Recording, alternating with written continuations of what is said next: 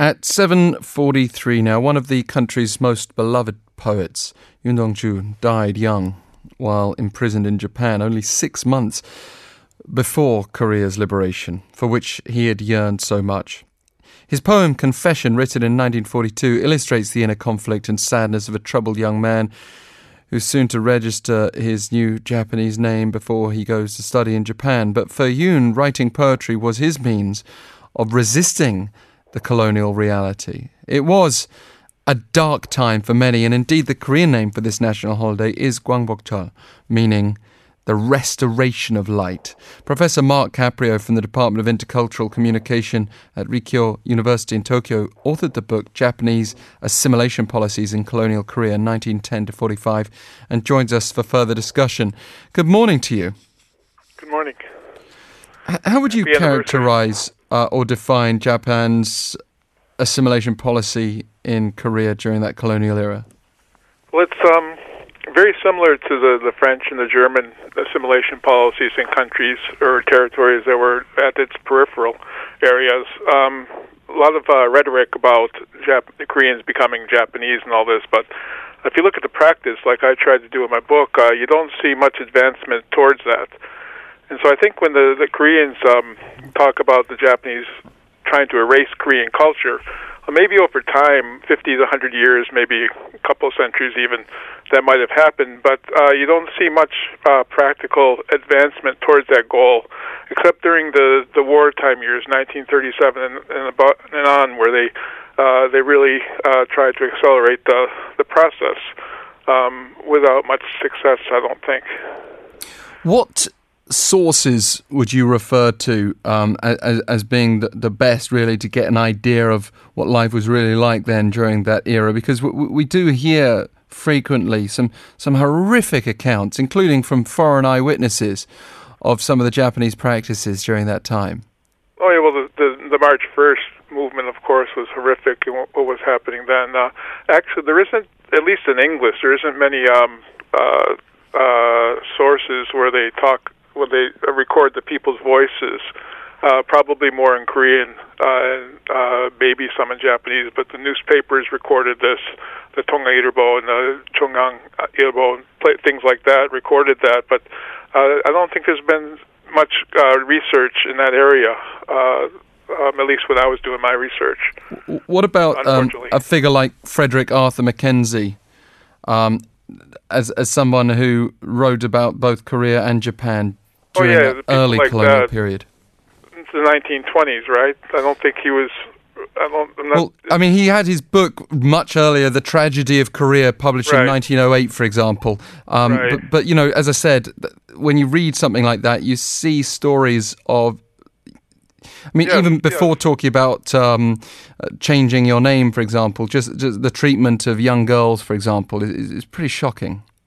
Yeah, so those books, but those were before the colonial period, of course. Once the you get articles in the newspapers and magazines uh, every once in a while. Um, actually, in the Congressional Record in the, uh, the of the United States, there's a very good account of what the Japanese were doing during the March First movement.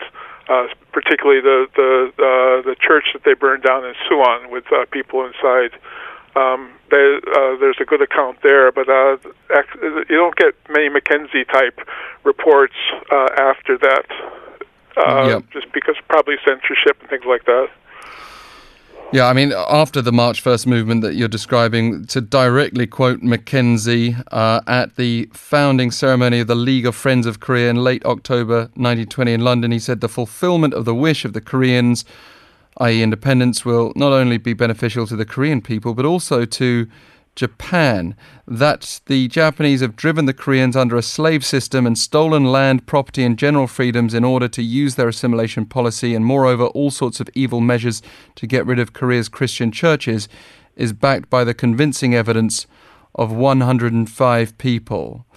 What's it like when you uh, address these kinds of accounts in, in Japan today? Uh, is it um, a period of history that is is as it's sometimes portrayed here, that's ig- ignored by people there? Uh, is it a source of shame? Is it a source of defiance? What, what's your view on that?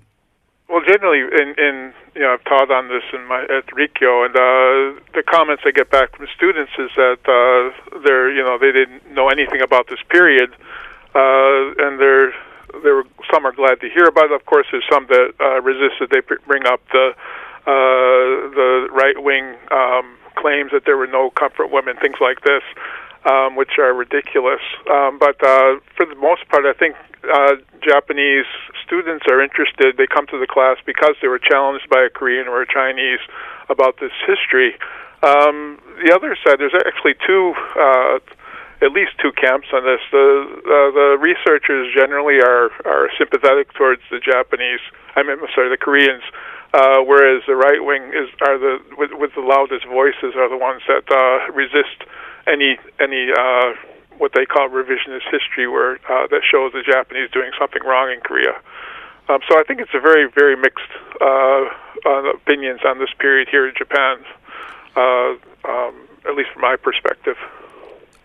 Another area that many people from any country can recognize as being a, a kind of symbol of this colonial rule was when the marathon runner Son Ki-chung uh, uh, yeah. was uh, forced to run for the Empire in, of Japan, actually won the gold medal at the 1936 sure. Summer Olympics and has become an absolutely legendary figure here.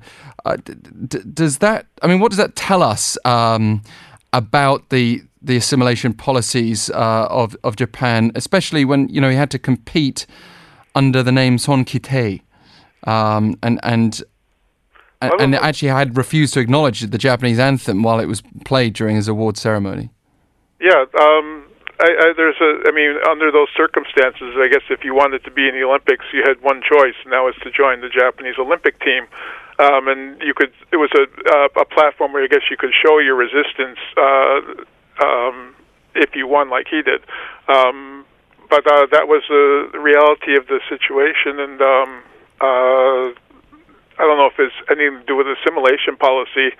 Uh, but he just he was just actually well the, the bronze medal as well was won by a Korean too, uh, so I don't think I don't know how to answer that be, other than to say that uh, he wanted to run, he wanted to compete, and uh, he competed, and he won, and uh, and then he showed he was able to use his platform to to show the world that uh, Koreans were against this policy. And not just him, but the Donga Ilbo newspaper famously yeah. published a photograph of Son at the medal ceremony by altering the image, right. removing the Japanese flag, which right. is understood to have really upset the Governor General of Korea at the time, Minami Jiro. Um, oh, yeah, uh, understandably so, I guess. yeah, but well, several people were arrested from the newspaper or connected to the newspaper, sure. and it was suspended for nine months. Sure. Is sure. is that another glimpse of the kind of resistance and response to resistance?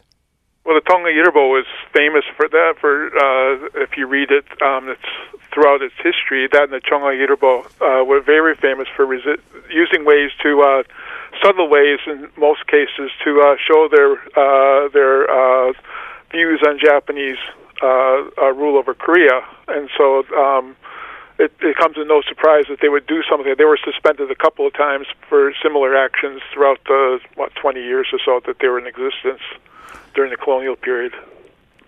So, I mean, I've pointed out some of the examples that we have available widely to sure. us in, in any language, uh, and, and including the example even just before the official colonial era, which no doubt would have fueled anti Japanese sentiment here. Yeah. But um, what would you say to Korean critics who would say, you know, it's just not the case that Japan didn't wholeheartedly try to assimilate the population here? Well, that's uh, uh, that's true with I think assimilation policy in general.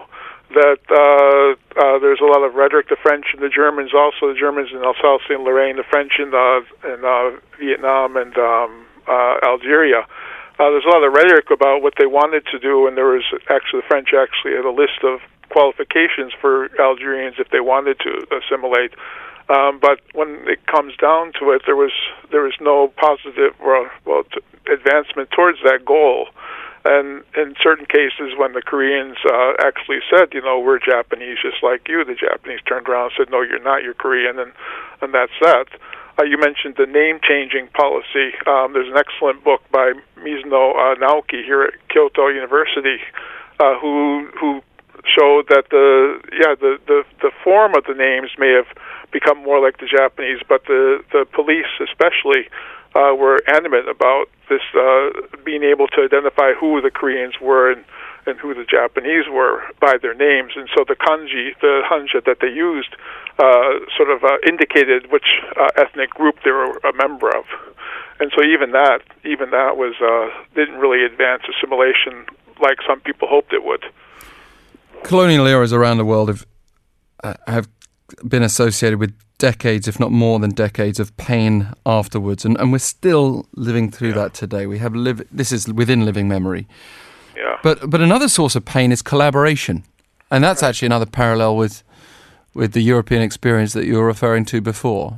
How does that complicate matters when you're assessing that period? Um, well, there's always going to be people who uh, who assist the occup- occupiers. Korea was uh, part of, well, uh, occupied by Japan for 35 years, but even China, which was occupied, parts of China occupied for uh, less than a decade, five years or so, had people who were uh, uh, taking advantage of the situation and uh, uh, cooperating with the with the enemy. And so you're always going to get it. Um, I think the problem is more of what happened after, uh, and the fact that the Koreans weren't able to uh, clean up this this problem is still a problem today, isn't it? Well, when we talk about the problem today as well, uh, a lot of it focuses on the so called comfort women issue. And right. yesterday, President Moon Jae in said he doesn't think there's a diplomatic solution. Although Japan would say straight away that uh, there was a 2015 deal that was agreed by the South Korean government. Um, considering the victims themselves in a number of cases are still upset yeah. with this situation. What what would you say is the way objectively of resolving it? Well, the the way objectively is to for the government, of course, Japan to admit that they were uh, whether they uh, in Tokyo they condoned this activity or it the military, which is obviously a part of the government as well, um, and just uh, try to you know work towards a solution for at least those who are uh, uh, remain alive, and then for the memory not to die here in, in Japan as well. Uh, the unfortunate thing is that if Abe or the any government worked towards that, uh, I think there would be uh, mass rebellion within his party, and uh, the right wing would take to the streets, and it would become a mess here. So he's got this. He sort of his political future is based on the uh, the idea that we have to resist this. Any any apologies it's, towards Koreans. Professor Caprio, thank you for outlining the view from there on that as well. It's great to have you with us on the line. Yeah, thank you.